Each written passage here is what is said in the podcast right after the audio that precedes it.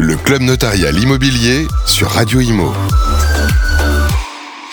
Bonjour euh, Guillaume Autier. Bonjour Bernice. CEO de Meilleur Taux. Nous allons parler justement de ces taux, euh, ces taux des crédits immobiliers qui remontent en cette rentrée. Alors nous sommes euh, au club notarial immobilier, hein, la rentrée en, quelque sorte des, notaires de Paris. Alors qu'est-ce qui s'est dit déjà en cette rentrée? Qu'est-ce qu'il se dit? Qu'est-ce qui s'est dit là aujourd'hui auprès des notaires? Alors on a présenté bah, notre, vision, notre vision du marché. Nous, on a deux angles hein, pour voir comment le, marché évolue. On a évidemment du côté de la demande, les clients qui viennent nous soumettre euh, leurs projets. Et puis on a, dans relation avec les, partenaires bancaires, qui nous donnent, qui nous donnent leur barème. Puis entre les deux, les transactions qui, qui se font.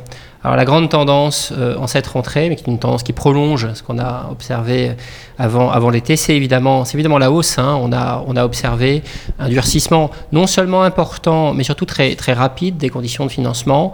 Pour faire simple, on est passé de l'univers, à 1%, on va dire il y a 12 mois, le taux, de crédit, ce qu'on appelle le taux bon dans nos, baromètres, pour ceux de vos auditeurs qui utilisent l'app meilleur taux, on va dire tourner autour de, de 1%, parfois on descendait un petit peu en dessous, mais on va dire voilà, c'était à peu près la, moyenne du marché, on est passé en gros de 1 à 2. Et donc en, cette rentrée... On a franchi les 2% hein, cet été. hein. Alors on a, on a franchi les 2%, on va dire, pour, euh, pour une partie du marché, mais nous on regarde le taux moyen, cette catégorie du taux bon.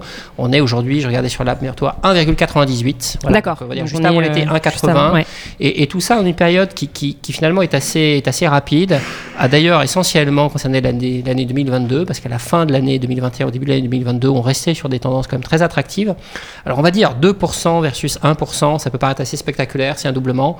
Bon, ça reste bien sûr sur longue période des conditions très attractives. Et je dirais quand on a un projet de vie, euh, augmenter euh, la taille de son appartement d'une pièce parce que le petit dernier est arrivé ou d'autres projets du même type, c'est pas normalement 2% qui doit, qui doit nous arrêter, mais ça a quand même sur certains, certains publics, c'est quand même déjà symbolique, c'est quand même une augmentation qui est, qui est, qui est, forte. Et puis ça, marginalement, sur certaines catégories, un accès sur, évidemment, euh, un impact sur l'accès, l'accès au financement. Ouais, et sur le pouvoir d'achat euh, aussi. Euh. Voilà, sur le pouvoir d'achat. Donc, si on regarde un profil un peu, un peu classique, un peu moyen, quelqu'un qui, qui empruntait de, 200 000 euros sur, euh, sur 20 ans, en gros, globalement, il perd à peu près 15 000 euros de pouvoir d'achat sur son, sur, son, sur son crédit. Donc, soit il, les, soit il doit les mettre en apport, mais tout le monde n'a pas la possibilité de, de, de, trouver auprès des membres de sa famille 15 000 euros d'apport supplémentaire. soit, eh bien, il doit réduire, il doit réduire son projet, 15 000 euros, on va dire, au prix où sont les, les, les biens immobiliers aujourd'hui en France, c'est probablement 5-6 mètres carrés en moins. Et puis évidemment, à Paris, euh, à Paris bah, c'est évidemment réduire de quelques mètres carrés son, son projet. Donc ça, c'est un impact quand même pas négligeable. Alors, deux choses. La première, euh, vous parliez tout à l'heure des, des, taux euh, avant, hein, en 2020-2021, qui, étaient, qui avoisinaient les 1%, qui étaient même en dessous des 1%. certains, certains disent que c'était une période exceptionnelle et, anormale. Est-ce que vous faites partie de ces personnes-là, au final, ou, pas? Alors, exceptionnel, c'est factuel. On n'avait jamais connu ça dans l'économie mondiale à quelque, à quelque époque que ce soit. Euh, évidemment, la suite des événements dira si c'est vraiment exceptionnel, ça ne se reproduira pas, mais nous, ça a toujours été notre, notre scénario. Et puis, je dirais, même en tant que citoyen, alors on s'appelle Meilleur Taux, et donc on, a toujours été du côté de nos clients pour trouver les meilleures conditions, mais on a aussi toujours dit, et on l'a dit euh, nos partenaires bancaires, que avoir des taux finalement dans le marché qui sont le reflet de ce que coûte vraiment le crédit immobilier, de ce qui coûte d'abord en coût de refinancement, ensuite en service et puis troisièmement, quand même en coût de risque, même si le coût du risque est assez faible en crédit immobilier, il n'est pas nul. Peut-être que 1% était un prix un peu, un peu décalé. Alors dans le modèle des banques, le crédit immobilier reste un produit, on va dire, pour attirer les clients. Donc c'est normal qu'il y ait un prix un petit peu agressif, mais néanmoins, il doit être agressif jusqu'à un certain point. Et quand les taux sont trop bas, ça veut dire que ça met une pression sur la rentabilité des banques. Et c'est pas forcément, pas forcément bon pour, le, pour le secteur. Hein. Et donc, bon, il y, y, a forcément quand, on a ce, cette situation de taux quand même très très bas, forcément un retour à la normale et c'est un peu ce qui s'est produit. Euh, alors euh, l'AFIB, euh, l'Association française des intermédiaires en, banque assurance, a, a hum, réalisé une étude, hein, un sondage avec Opinion System 45% des demandes de prêt n'aboutissent pas. Est-ce que c'est ce que vous constatez chez Meilleur Taux? Alors, il y, a beaucoup de façons de mesurer euh, ce phénomène. Donc, euh, évidemment, la FIB mesure avec, je dirais, des, crédits quand on fait un ratio comme, comme celui-là.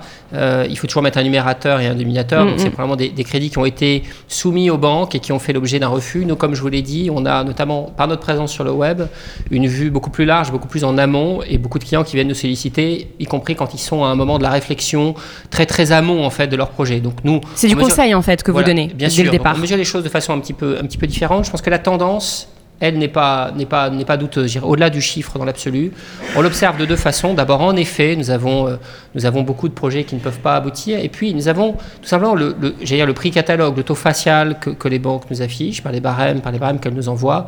Et euh, bah, je partageais d'ailleurs euh, ce matin avec, avec la Chambre des notaires le fait que des banques, dirais, ayant pignon sur rue, donc pas des banques de niche, des banques vraiment de, de, de réseau, des banques importantes, maintenant affichent que la grande majorité, voire dans certains cas toute leur grille, se situe au-delà du taux d'usure, ce qui mmh. envoie un message très clair qui est bah, aujourd'hui, dans les conditions actuelles, je ne peux pas prêter. Et ce ne sont pas des conditions actuelles uniquement de marché, parce que fondamentalement, le paradoxe de cette situation, c'est qu'on a des emprunteurs qui sont prêts à emprunter, comme je l'ai dit, 2%, c'est plus cher qu'avant, mais ça reste quand même sur longue période attractif. On a des banques qui sont prêtes à prêter, mais on a un phénomène de taux d'usure qui vient en fait, impacter le prix et, empêcher les banques de repricer bah, tous les phénomènes euh, bah, d'augmentation du coût de la liquidité et puis de normalisation de ce marché.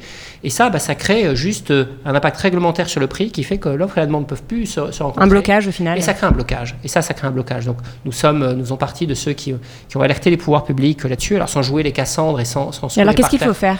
Alors... Évidemment, il y a une mesure de long terme qui consisterait à faire évoluer cette, Ce mode de calcul le, problème, c'est que c'est une, une, norme qui figure dans la loi. Alors, hmm. il a échappé à personne qu'aujourd'hui, faire évoluer la loi. c'est compliqué. Sur un peu quelques sujets que ce soit n'est pas, pas évident. Pour faire voter une loi, il faut une majorité. Alors, sans faire voter la loi, il y a, au moins deux paramètres euh, qu'on peut, qu'on peut, qu'on peut modifier. Alors d'abord, il y a des ajustements qu'on peut faire dans la période de calcul, la rapidité avec laquelle le, calcul se fait, notamment euh, en plus du phénomène dont je parlais, qui est la contrainte que le taux d'usure euh, exerce.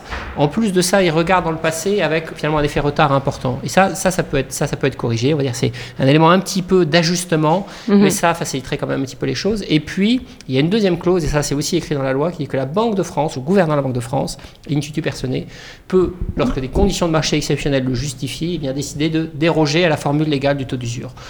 Il nous semble, il nous semble, sans qu'on soit, euh, sans enfin, tout en conservant une vision raisonnable de ce sujet, que, ces conditions de marché exceptionnelles sont, évidemment remplies. Comme je l'ai dit, on a une vision raisonnable. On ne dit pas qu'il faut mettre le taux d'usure à 5, 6 ou 7% Et je pense que personne, personne ne dit ça. Mais par rapport à un taux qui est à 2,57 aujourd'hui, à 20 ans, peut-être 3, 4, 5 points de base euh, au-dessus euh, serait, fondamentalement normal. Et donc, nous, nous avons appelé la Banque de France à utiliser ce pouvoir je pense que probablement Bercy, le ministre de l'économie, euh, voilà, euh, hmm. a, probablement des discussions qui vont dans le même sens, on le souhaite en tout cas. Je rappelle que le taux d'usure à la base est fait pour protéger hein, les emprunteurs euh, d'abus, de comportements abusifs de la part de, prêteurs. Hein, le taux d'usure, c'est une très bonne chose. On est très favorable au taux d'usure et on est très favorable à une autre chose qui est qu'on compare le taux d'usure au TAEG. Hmm. Et il y a eu un débat aussi là-dessus, vous avez peut-être vu, certains acteurs disent Ah, bah, il y a une façon de résoudre le problème qui est de mettre moins de choses dans le TAEG. De ne pas mettre l'assurance emprunteur dans le TAEG. Moi, je le dis, on est parce que là, c'est ce qui cause problème dans beaucoup de dossiers, au final, l'assurance emprunteur. on est radicalement hostile à cette idée. Nous pensons qu'au contraire, au contraire, si le TAEG devait évoluer, c'est pour mettre plus de choses. Avoir un indicateur qui montre à un emprunteur ce que lui coûte son crédit en prenant l'ensemble des éléments, évidemment le taux, mais aussi l'assurance, mais aussi les frais associés, ça nous semble une très bonne chose. Et donc, nous, sommes, nous, hostiles à, une évolution du TAEG qui consisterait notamment à sortir, à sortir l'assurance. Euh, au final, vous, vous, le disiez tout à l'heure, euh, certaines banques, du coup, ne peuvent plus prêter. Du coup, j'imagine que ça a modifié votre travail au quotidien aussi. Vous ne pouvez plus travailler avec, euh, avec certaines banques. Et puis, certaines banques refusent aussi maintenant de, travailler avec des courtiers, sans les citer, hein, évidemment. Alors, on a, on a un phénomène conjoncturel qui fait qu'il y a moins de sorties bancaires, ça c'est, ça c'est clair. Alors, pour, pour le groupe Merto, c'est pas tellement un problème, parce que nous, on a, on a beaucoup de métiers. Et puis, je pense que dans pas mal de cas, ça conduit à modifier le discours qu'on a vis du client en lui disant bah, peut-être que votre projet aujourd'hui ne peut pas avoir lieu, mais gardons le contact et reparlons-nous dans 3 à 6 mois. Et, en faisant ça, même si on ne concrétise pas le projet du client, on fait toujours notre métier. Hmm. Et donc, euh, si vous voulez, nous, on joue le long terme. On a une entreprise qui existe depuis, depuis 20 ans, donc on a toujours joué le long terme. Le phénomène conjoncturel dans lequel on est, je dirais, bon, bah, évidemment, on, conduit à l'alerte dont j'ai parlé, mais n'est pas tellement un problème pour nous. Euh, je dirais ça conduit aussi à, à regarder de façon plus large l'ensemble des paramètres qu'on peut mobiliser, évidemment l'apport, évidemment la science emprunteur, les autres, euh, les autres frais qui, permettent peut-être de jouer sur le TAEG, sur le TAEG mhm. du, crédit. Après, fondamentalement, enfin, dans, notre rôle vis-à-vis des banques, nous, on est, on est un rôle d'apporteur. On a un rôle vis-à-vis de nos clients et on a aussi un rôle vis-à-vis des, partenaires bancaires. Nous, nous amenons des clients avec la capacité à amener finalement un ciblage, c'est-à-dire les clients que recherchent, que recherchent les banques. De ce point de vue-là, bah, une banque, elle a son réseau, elle a aussi la capacité bah, d'acheter des leads dans le marché, notamment, euh, au GAFA, et puis il nous. Et donc on, a aussi la prétention de présenter un modèle qui est d'ailleurs plus efficace que, le fait d'acheter par exemple des, mots-clés sur Google et qui permet bah, finalement d'avoir un modèle plus qualitatif que, simplement aller, aller, acheter, des leads sur Google. Donc de ce point de vue-là, nous pensons que, l'offre de service qu'on rend aux banques est structurellement avantageuse et intéressante pour elles. D'accord. Dernière question, acheter ou louer C'est le thème euh, d'une étude euh, que vous avez réalisée, hein, qui est sortie ce matin, euh, avec quelques chiffres quand même. en 2021, pour un 70 mètres carrés, l'acquisition était rentabilisée au bout de 5 ans et 8 mois. maintenant, il faut 13 ans et 8 mois pour rentabiliser un bien. c'est incroyable cette différence. Hein. C'est à peine croyable et pourtant ça se comprend très très bien si on met bout à bout trois phénomènes que sont l'augmentation euh, bah, des taux et, du coût de financement dont je parlais il y a un instant, bah, l'augmentation des prix, parce que la théorie économique dit que quand les taux euh, montent, les actifs baissent, et bah, ce n'est pas ce qu'on voit. On, voit. on voit au contraire des prix qui sont stables. Et, euh, ça dépend des endroits. Il y a toujours plusieurs marchés, bien sûr. En province, à Paris, c'est différent. En tout cas, à Paris, ça a été dit ce, matin, on voit des, taux, des, des prix qui continuent d'augmenter. Et puis à l'inverse, des loyers qui, soit spontanément dans le marché, soit parce qu'il y a des, des, normes sur la stabilisation des loyers, restent, restent faibles. Tout ça, forcément, ça déplace le curseur du côté être plutôt locataire que, que, propriétaire. Alors, la réponse à la question acheter ou louer, la bonne réponse est toujours bah, ça dépend, ça dépend. Et nous, on, présente le sujet d'une façon, façon, simple qui est ça dépend combien de temps vous restez dans le bien. On, essaye de, de, présenter tout ça autour de cette, de cette variable clé. Donc, ce que vous avez, ce que vous avez euh, résumé, c'est de dire que bah, ce temps-là, au-delà duquel c'est plus intéressant d'être propriétaire, à la fin, c'est toujours propriétaire qui gagne. mais plus ou moins longtemps, ça met plus ou moins longtemps. Mm. Et ce temps après lequel la situation de propriétaire l'emporte, eh ben, c'est considérablement allongé. Alors, c'est vrai partout ça dépend évidemment des, zones, mais pour donner un petit peu des chiffres à Paris, à Paris, nous on estime qu'on est passé de 18 ans à 28 ans. Donc, on a pris 10 ans quand même. On a pris, on a pris 10 ans, si je peux dire. 10 ans, on a pris 10 ans, on a pris 10 ans en un an. Alors, on peut évidemment euh, discuter des hypothèses euh, et, et, et, nous, nous faisons notre modèle sur, euh, sur, sur, sur, sur certaines hypothèses, mais je pense que la tendance n'est pas, pas contestable. C'est clair que le balancier, depuis un an, s'est fortement décalé et fortement déplacé en faveur, en faveur de la location. Très bien. Eh bien, merci infiniment euh, Guillaume Autier euh, pour toutes ces, précisions. Le club notarial immobilier sur Radio Imo.